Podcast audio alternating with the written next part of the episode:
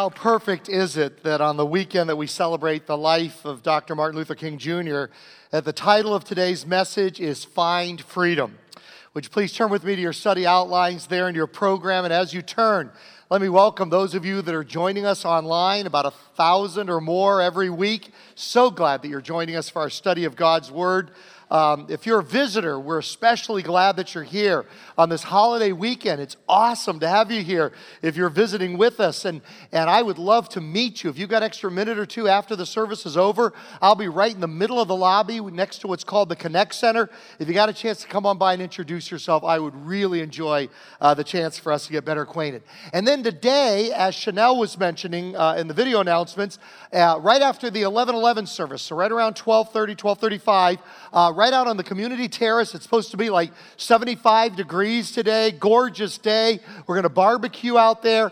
And if you're new to our church or if you've never been to a welcome lunch, I would just love to see you there. If you're interested in being baptized in the weeks ahead, if you're interested in connecting with us in membership, if you'd like to just find out what the next step is to be connected with a life group or uh, to find a place to serve, whatever it might be, uh, what we do is we serve you your meal while you're eating. We're talking, myself and, and some of the other pastors here from the church. And uh, then, after, as soon as we're done talking and eating, we get you going on your way as soon as possible. You should be home uh, for halftime of the AFC Championship game. All right, so uh, first half doesn't matter anyway. It's just who's ahead at the end, and so uh, really hope that we could see you there. It's going to be just a great, great time. Uh, bring your kids, and, and we got the playground right there. Free lunch, and we try to keep it to about the length of time if you went out to lunch with friends afterwards. So hope to see you there at the welcome lunch. Now today we're continuing our series called "What's Next." As we launch into a new decade personally and uh, as a church. And the, the first steps that we take in this next decade are some of the most important steps because they kind of set the tone, they set the stage uh, for the whole decade. So, what we want to do is we want to take concrete, practical steps at the beginning of this new decade so that we end up in 10 years, if Jesus doesn't come back in the meantime, we end up in 10 years uh, in a different place than when we started. So, for four weeks, we're going to ask God uh, each week for these next four weeks, uh, uh, two more weeks after this one, uh, our next step in four different areas. So, in a couple of weeks, we're going to say, Lord, what's the next step in making a difference in the world? Uh, next Sunday, Lord, what's the next step? in fulfilling uh, the purpose that you've made me for, just like in that video so beautifully done on the life of Dr. King. Uh, last Sunday, we talked about what's the next step in knowing God. And today, we're going to talk about what's that next step in finding freedom. Uh, Jesus said in Luke chapter 4, The Spirit of the Lord is on me because he has anointed me to proclaim good news to the poor. He has sent me to proclaim freedom for the prisoners and recovery of sight for the blind and to set the oppressed free, to proclaim the year of the Lord's favor. Uh, Peter says in Acts chapter 10 how God anointed Jesus of Nazareth with the Holy Spirit and power, and how he went around doing good and healing all who were under the power of the devil because God was with him. John writes, The one who does what is sinful is of the devil because the devil has been sinning from the beginning. The reason the Son of God appeared was to destroy the devil's work. And then Paul wrote to the church at Corinth, he said, For though we live in the world, we do not wage war as the world does. The weapons we fight with are not the weapons of the world. On the contrary, they have divine power to demolish strongholds. Uh, if you've never done the rooted experience here at Purpose Church, we've had over 1,500 people now go through the rooted experience. If you've never done it, make a beeline. Uh, this will be the best possible way to start a new decade. Right to the rooted table out in the lobby afterwards. And I'm telling you, the rooted experience is worth doing just for the session. One of the 10 sessions is on demolishing uh, strongholds. And that was the one I would personally find was the most impactful in my life was the session on destroying uh, spiritual strongholds. Next verse. We demolish arguments and every pretension that sets itself up against the knowledge of God, and we take captive every thought to make it obedient to Christ. And then Paul wrote to the young man that he was mentoring named Timothy. And he said, Opponents must be gently instructed. Wow, is that perfect for uh, the weekend we celebrate Dr. Martin Luther King Jr.? Talk about somebody who gently instructed, peacefully the opponents against him. And we've got to remember that people that criticize Christians or mock Christians or attack Christians, they're not the enemy. They're not the enemy. Uh, they are victims of the, they are captives of the enemy. They, they are prisoners of war. And so we lovingly and graciously and humbly um, pray with them and answer their questions and, and gently share answers to our faith, um, to, to, to woo them to the Lord, to win them to the Lord. Opponents must be gently instructed in the hope that God will grant them repentance, leading them to a knowledge of the truth, and that they will come to their senses. We pray that those that, that oppose us, I mean, our hearts gotta break for somebody who dies and is not prepared to talk to God. That, that is something, when people attack us, we shouldn't be like, well, I hope they get theirs. No. It should be like grieving, like, oh my goodness, I just pray you'll come to your, come to your senses. Uh, we had our whole staff go through training on, for four hours on Tuesday with my friend Tom Mercer, pastor up at the High Desert Church and on the oikos principle. Oikos, Greek word for household, the 8 to 15 in your sphere of influence. And, and Tom said there's this guy he's been sharing Jesus with um, that is, I, I, think it's where it's at a Starbucks or something where he gets his, his tea, his iced tea every morning. And, um, and the guy asked him one day, this is totally not a follower of Christ. He says, You're a pastor. What does a pastor do anyway? What does a pastor do? And my friend Tom had the best answer. He says, Here, Here's what I do, here's my, here's my job. He says, I believe that everybody, the moment they croak, his word, not mine, so the moment they croak, the next moment they have a discussion, a talk with God. And my job is to make sure that that talk goes well. Isn't that good?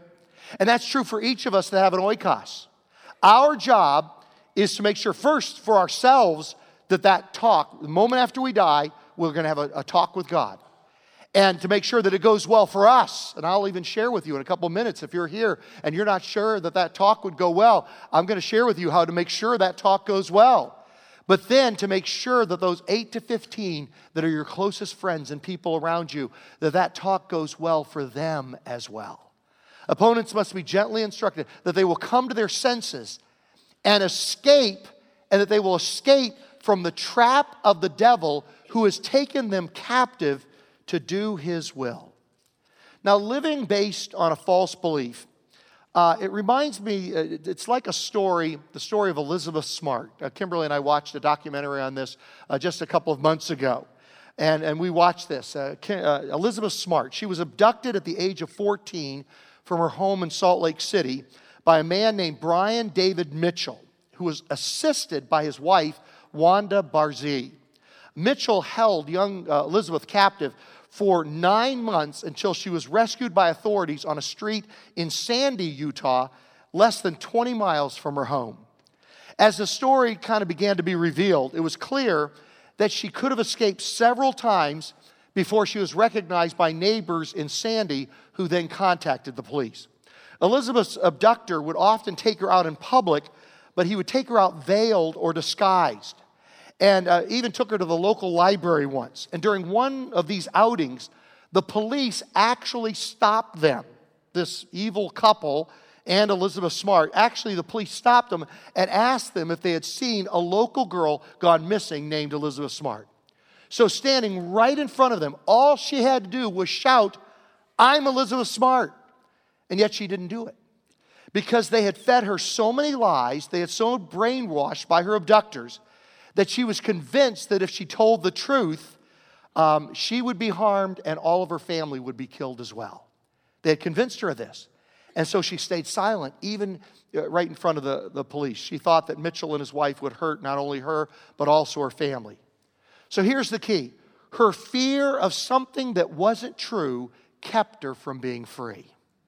Let me repeat that. Her fear of something that wasn't true kept her from being free. Now, this was a tremendously powerful and strong and resilient young lady. She was eventually freed, and today she's this powerful force in our country to free others as an American child safety activist, and she's a commentator uh, for ABC News. But uh, Chris Hodges um, writes uh, uh, about this, and he, and he, applies it to our situation. I, I know reading something lengthy is, is kind of boring, but hang with me because this is like super good stuff. This is how the devil operates. He has power in this world, but no authority. So he keeps talking to us until we believe him. We end up accepting his lies as truth, letting them into our thoughts so that they poison our emotions and influence our actions. Satan pretends that he has authority over us, but this is not true. We have been given authority through the power of Jesus Christ and his spirit who dwells in us. But too often, we don't own and exercise that authority and power that we've been given. Instead, we believe a lie and empower the liar. We all experience these strongholds and their impacts on our, on our lives. They steal our focus and begin to consume our minds. They make us feel controlled by our desires and fears until we believe that we're powerless to change. We start saying things like, I will never be able to stop this. I will always be powerless when it comes to this. Soon, this stronghold becomes a part of our identity. We focus only on our weakness, our failure, our struggle, our addiction. We, we reduce ourselves to only this as the center of our identity, saying, I am a smoker, I'm an alcoholic, I'm an addict, I'm a cheater, I'm a liar, I'm an adulterer, I will always fail. You know, one of the things I love about uh, the landing uh, for high schoolers, young adults, and then celebrate recovery on Tuesday night. And, and you'll see on the back of your outline, Tuesday night, right over here in the H building. Those are just spectacular ministries. And everybody, they're for everybody that has hurts, habits, and hangups. Who doesn't include it in that list, you know? And I've loved my times when I've gone there. And they always, at the landing, um, over in the B building or at Celebrate Recovery over in the H building on Tuesday nights, they always begin by standing up and saying, they don't say, Hi, my name's Glenn, I'm an alcoholic. You stand up and say, Hi, I'm Glenn, a, a follower of Jesus Christ who happens to struggle with alcohol. Because our identity is in Christ. We have struggles, but that's not who we are. Soon, this stronghold becomes a part of our identity. We focus only on our weakness, our, our failure, our struggle, our addiction. We reduce ourselves to only this as the center of our identities. Satan loves when we imprison ourselves this way. He wants us to internalize our addictions so that his lies become part of our thinking, preventing us from knowing the truth of our freedom in Christ. Soon his lies are so ingrained that we begin to make excuses for ourselves and justify giving into temptations again and again. This cycle consumes emotional energy. We feel increasingly hopeless. Our lives seem like one big failure, one constant battle without a moment's peace. We become convinced that there's no way out. And that's exactly what the enemy wants to distract us from our God given purpose and the power God has given us to live out this purpose. Satan's ultimate goal is to keep us from being effective. He comes to steal and kill and destroy. He wants to rob us of the abundant life that Jesus came to bring, and we don't have to stand idly, idly by and let him win. Does anybody want to say amen to that? Now, the number one question this morning, uh, and I had you think about it last week for a week, but if you could have freedom in one area of your life, what would it be? If you could have freedom in one area of your life, I'm thinking of what it is for me, and you think of what it is for you. If you could have freedom in one area of your life, what would it be? Now, the first step is forgiveness from sin. The first step is to make sure that conversation with God goes well the moment after you, as my friend Tom would say, the moment after you croak. Uh, 1 John 1 9, if we confess our sins, he's faithful and just and will forgive us our sins and purify us from all unrighteousness. It's as simple as ABC. If you'd like to get the fuller version of this, or take this home with you, there's a next step card right there in front of you in the book rack. Just feel free to, to take that home with you. But it's as simple as ABC. A, admit your condition before God. God, I've done wrong things. I've thought wrong things. I've said wrong things. I haven't loved people the way I should love them. I admit that. B, believe that Jesus is the solution to that.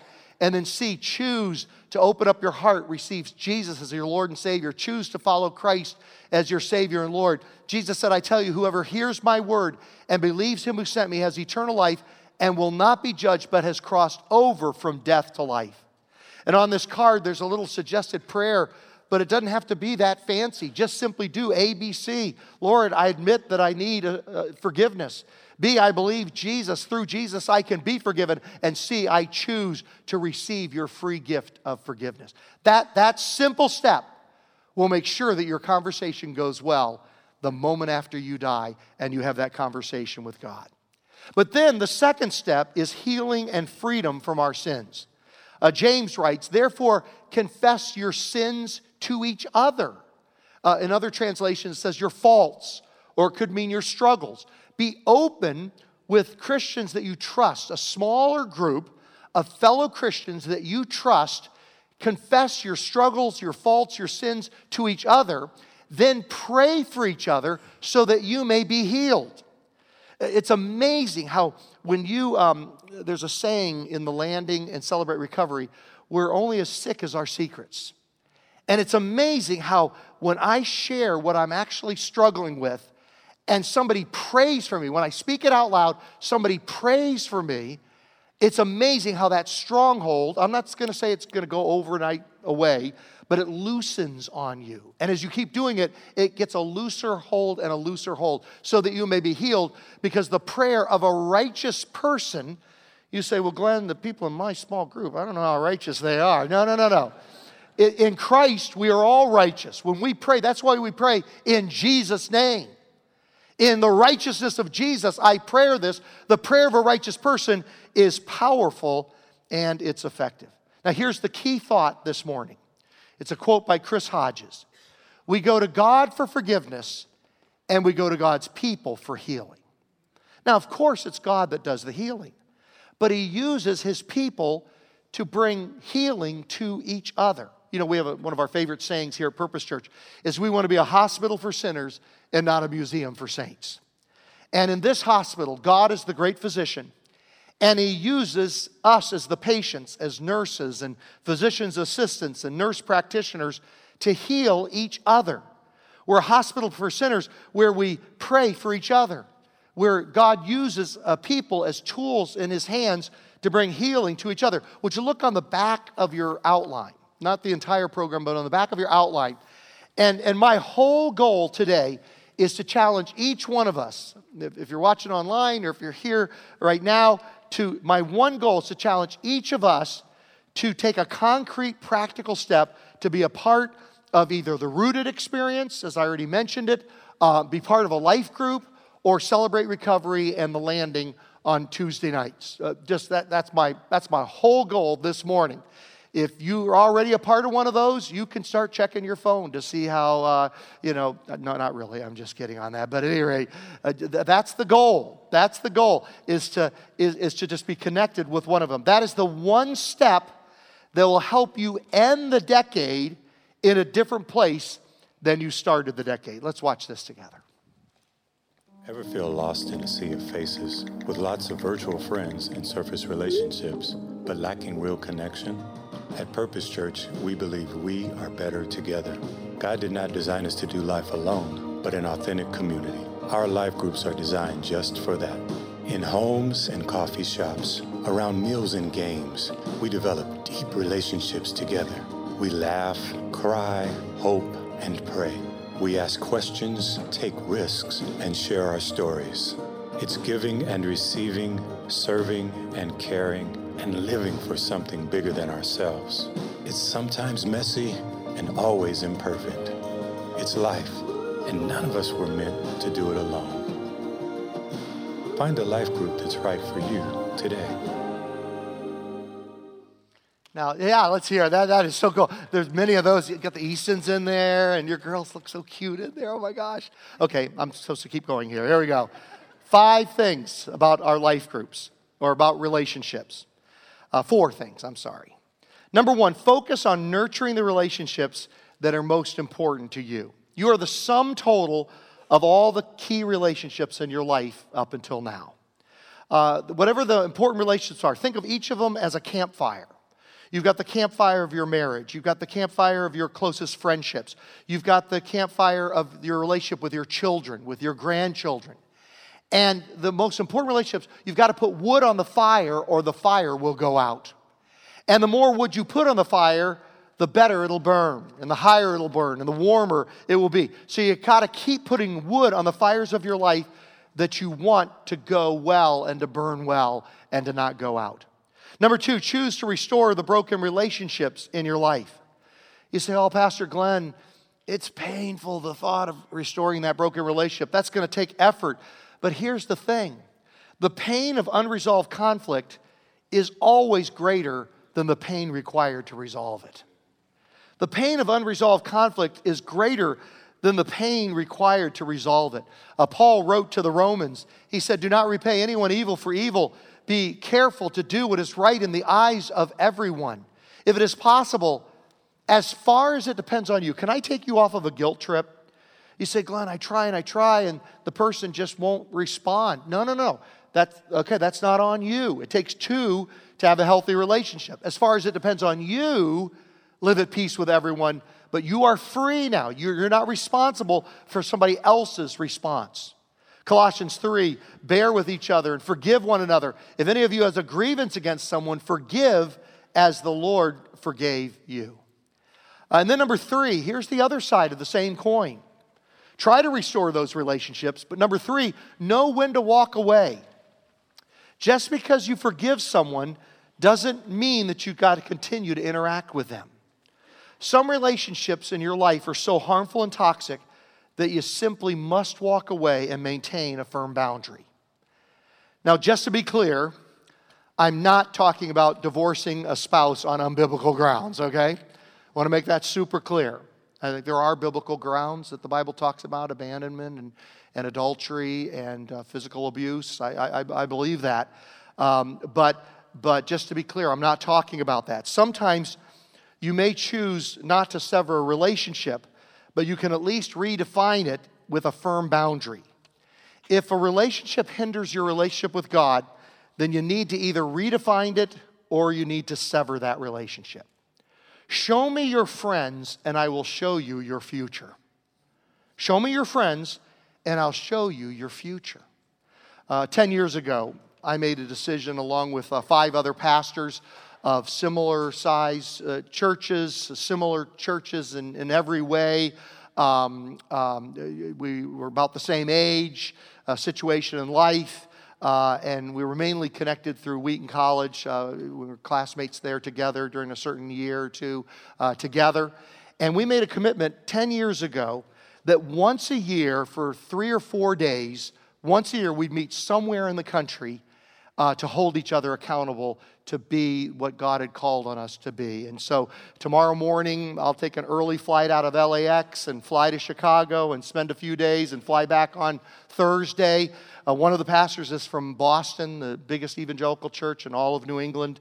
Um, a couple are from Chicago, one's from Sacramento, one's from San Diego, and one's from Pomona.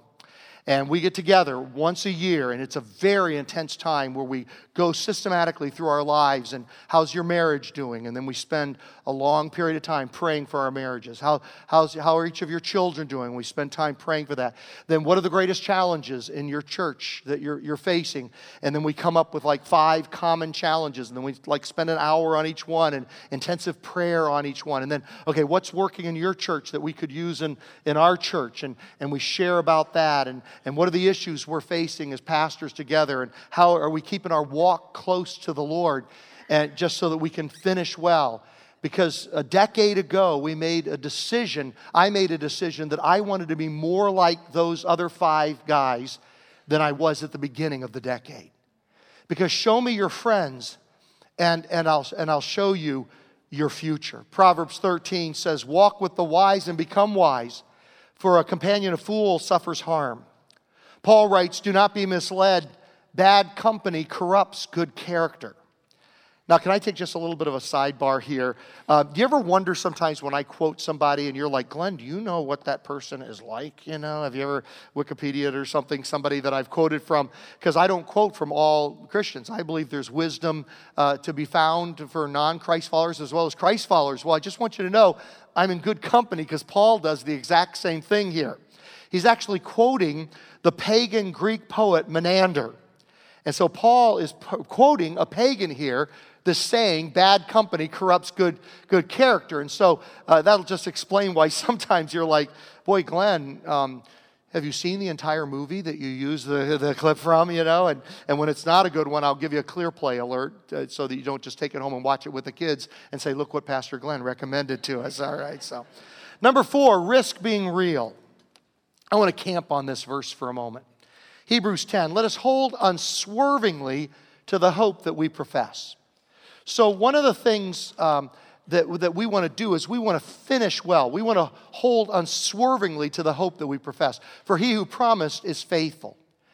And let us consider how we may spur one another on. This is why we're in life groups to finish well, to hold unswervingly to our hope, and to consider how we may spur one another on toward love and good deeds. Not giving up meeting together as some are in the habit of doing. Wow. You have this image of the early church as, oh man, they were all in and they just worshiped all the time and shared their faith all the time and served all the time. No, they were just like us. Some of them had gotten in the habit of not being in the habit of meeting together on a regular basis. Because they had the, the, the Roman soccer league for their kids, and they had the, uh, the Corinthian dance uh, re- reviews that they had to go to, and they had to travel every few weekends to Ephesus to, to catch the tournament, and, and, and they had relatives come over, and boy, all the family came over, and so we couldn't you know, go to church that day because the family all dropped in, and, and so they had, they had all those things that we struggle with as well, and even in the early church, he says, not giving up meeting together as some are in the habit of doing. Okay. Uh, because there's, there's nothing like face to face connection with each other. It says, but encouraging one another, and all the more as you see the day, that is the day of Jesus' second coming, approaching. Now, um, I, I love what technology can do to help us in our Christian walk. I love the fact that um, online, you know, if Kimberly and I are out of town, we can catch our service online and feel connected here. I, I love that. It's also a good way for me to check up on what's going on. I've told you the story, haven't I, about how we were in Lima, Peru, and we're watching the worship service from our hotel in Lima, Peru. And Pastor Brian at that time was introducing the, oh no, he forgot to introduce the offering. He charged right in his sermon, forgot the offering. And here I am in Lima, Peru going, the offering, Brian, the offering. And at that moment, he says, Oh, I forgot the offering. I sure hope Glenn's not watching. He said, you know, so, so I caught him on that. But I love that we can stay connected. This is a beautiful thing. Praise God for it. And they're like, you know, one to 2,000 people kind of, we're connected together. This is great. Um, I love that I can listen to sermons in, in, in my car while driving or listen to worship music. But technology should be a supplement for meeting together or a last resort if you can't meet together, but never a substitute for face to face Christian fellowship. There's, there's something that happens when we're all together here that doesn't happen when we're by ourselves. There's something that'll happen in your life group that doesn't happen when you're by yourself. Got a communication card a few weeks ago where the guy said, It had been a couple of months since I'd been to church. Well, I was in a grumpy mood walking in here thinking about people who have wronged me, and as soon as I walked through those doors, I felt better. A weight had been lifted, and I was in God's place. Amen. Glad I came to church. Why is it so hard to get your family here? How many of you have a harder time getting your kids here on Sunday morning than you do the rest of the week? Satan doesn't like what we're doing here. He wants us to have regular worship together because there's something happens here doesn't happen elsewhere. He wants us to get face to face on teams as, as, as part of a, a groups because there's something that happens there. The other is a great supplement, but it should not be a substitute. There's an African proverb if you want to go quickly, go alone. If you want to go far, go together. And, and as Christ followers, we want to go far, don't we? We want to finish well. And the only way we do that is to go together. Uh, we're to commit to a local church. Ephesians 2:19 Consequently you are no longer foreigners and strangers but fellow citizens with God's people and also members of his household. Uh, in Acts it says and all the believers met together in one place and shared everything they had. Within the church we're, so, we're supposed to have this experience that we're having right now, but then we're also supposed to have a life group or commit to a team. Uh, Ephesians, Ecclesiastes 4, two are better than one because they have a good return for their labor. If either of them falls down, one can help the other back up. But pity anyone who falls and has no one to help them up. Also, if two lie down together, they'll keep warm. But how can one keep warm alone? Though one may be overpowered, two can defend themselves. A cord of three strands is, is not quickly broken. And then on that team, we are to have fearless honesty. Pastor Eric um, took our staff uh, a year ago through a process to come up with 10 uh, staff values for anybody that, that is in leadership or that works here at, at Purpose Church. Uh, we will commit to lovingly and truthfully sharing our hearts, both the joys and the frustrations, knowing that being honest leads to greater understanding and clarity. Likewise, we commit to listening with grace and understanding when hard conversations present themselves, knowing that we serve a God who actively listens to us. We will choose personal integrity over cutting corners, being honest with God, ourselves, and others. In order to see everyone everywhere following Jesus, we must be truthful and willing to talk through what is getting in the way of that dream becoming a reality. 2 Corinthians 1 says, We can say with confidence and a clear conscience that we have lived with a God given holiness and sincerity in all of our dealings. Uh, David writes in Psalm 51 For I was born a sinner, yes, from the moment my mother conceived me. But you desire honesty from the womb, teaching me wisdom uh, e- even there. Uh, there's this thing called the Johari window. And the Johari window is the first pane in the window it reflects the knowledge that we all know. These are things that are known to ourselves and um, that are known to others. This is what we all know. It's called uh, the forum or the open area. The second pane is the facade. What I know, but you don't know about me. Okay? What I know about myself, but you don't know about me. And remember, you will always be as sick as your secrets. And to the degree that I am willing to find some people in my life, not everybody, but a few trusted people to share my real self with, and they pray for me, and we pray together, that's when I begin to get the power to loosen the strongholds and to get greater freedom in a particular area. Then there's the third pane what others know uh, about us, but we don't know about ourselves. This is called our blind spots. We have a saying here at Purpose Church your blind spots will rule you. Um, for example, there are things that all of you know about me that I don't know about myself. For example, I honestly think I get every sermon done on time. I think that. I mean, I'm still interested in what I'm talking about. You know, I, I just going on. I was like, hey, I'm still interested in this. Everybody must be. I've told you the story about my coach in high school, and I, I played a year of basketball, barely made the team and, and as a freshman, uh, scored two points in 18 games. You do the math on, on what that per game scoring average is. Okay, two points in, in 18 games. But that didn't deter me. I was gonna play basketball the next year, gonna go out for the team. And I still can see the spot in front of the Coke machine in the lobby outside the gymnasium. My track coach comes up to me, says, Hey, Glenn, I hear you're going out for basketball. Yeah, yeah, I'm going out for basketball. Please don't. He says, You stink at basketball. Please use the fall and the winter to build up your mileage in preparation for spring track. And, and you know, it didn't hurt my feelings because I knew he was out for my best interest. And, and, and he revealed something to my, me that I didn't know about myself. I still thought I had an NBA career in me somewhere, you know. Jeremiah 17 9, the heart is deceitful above all things. That's the problem. But here's the solution Proverbs 27 6 wounds from a friend can be trusted. When you have somebody that really cares about you, they see, I loved my track coach because he told me, Glenn, you're not good in this area, but go to this area. And, and they said that. They said, go to beautician school. I, I bet you're great there. You're just not going to make it as a singer. And then the fourth pane is what is unknown, what neither we nor other people know, only God knows. And this is the exciting thing. It's, it's the part that we don't know, that only God knows, but together we're going to discover it.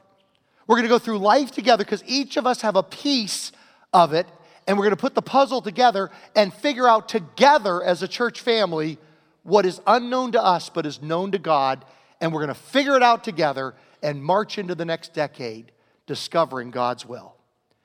Paul writes to the Ephesians, he makes the whole body fit together perfectly as each part does its own special work, it helps the other parts grow so that the whole body is healthy and growing and full of love.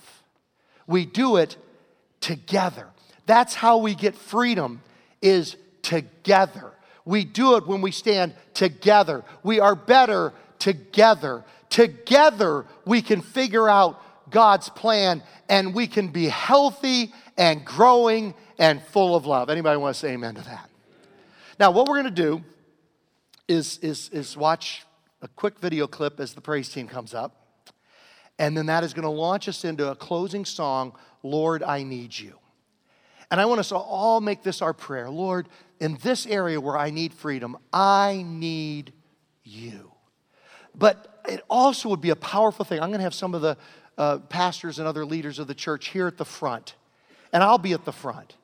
And I would count it a privilege, eh, not that you share, uh, you know, you may not feel open to sharing something too deep in this context, but to share something, or just in general, you don't have to say anything, God knows. And just say, Pastor Glenn, I would just like to pray, have somebody pray for me in this area that I know about and that God knows about. I would just count it a privilege to pray with you if that would be an encouragement to you. But whether you take that step or whether you just use that as a prayer, Lord, I need you, let's pray that God will give us, embark us on a path where at the end of the decade we will have more freedom in that area than we had at the beginning of the decade. Anybody want to say amen to that? Sound good?